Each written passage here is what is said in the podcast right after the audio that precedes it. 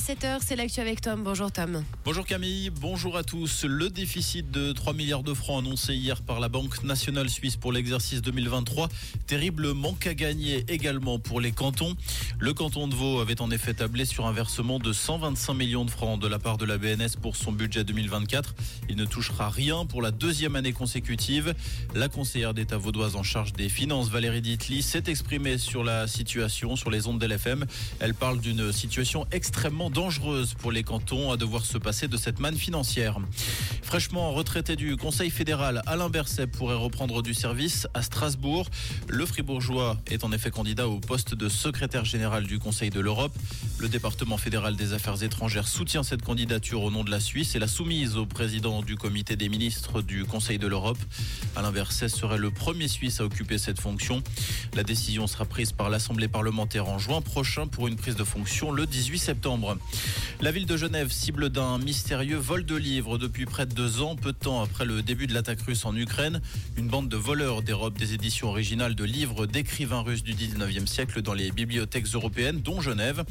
Le ministère public genevois confirme avoir ouvert une procédure pénale suite au vol dans une bibliothèque locale d'un recueil d'Alexandre Pouchkine. La bibliothèque de Genève a également été ciblée. En tout, des dizaines d'ouvrages originaux ont disparu.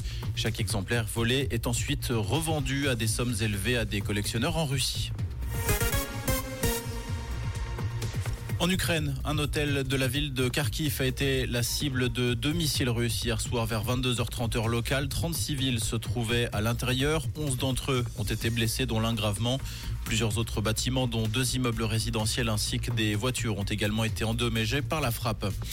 La plateforme de streaming Twitch, propriété d'Amazon, va se séparer d'un tiers de ses effectifs. 500 emplois vont disparaître suite à une volonté de la direction de réduire les coûts. À partir du mois prochain, la plateforme va également cesser son activité en Corée du Sud en raison des coûts de réseau Internet trop élevés. La Suisse, sèchement battue par l'Allemagne pour son entrée en liste dans l'Euro 2024 de handball. Défaite 27-14 devant plus de 53 000 spectateurs à Düsseldorf. Il reste deux matchs pour les Helvètes ce dimanche face à la France et face à la Macédoine du Nord. Ce sera mardi prochain. Comprendre ce qui se passe en Suisse romande et dans le monde, c'est aussi sur Rouge. Pour ce jeudi, bah, c'est pas trop mal, hein, malgré les températures toujours bien fraîches en matinée, du soleil pour le reste de la journée. Actuellement, on compte moins 6 degrés à Rougemont, moins 3 degrés à Corcelles et moins 2 degrés à Chèvre.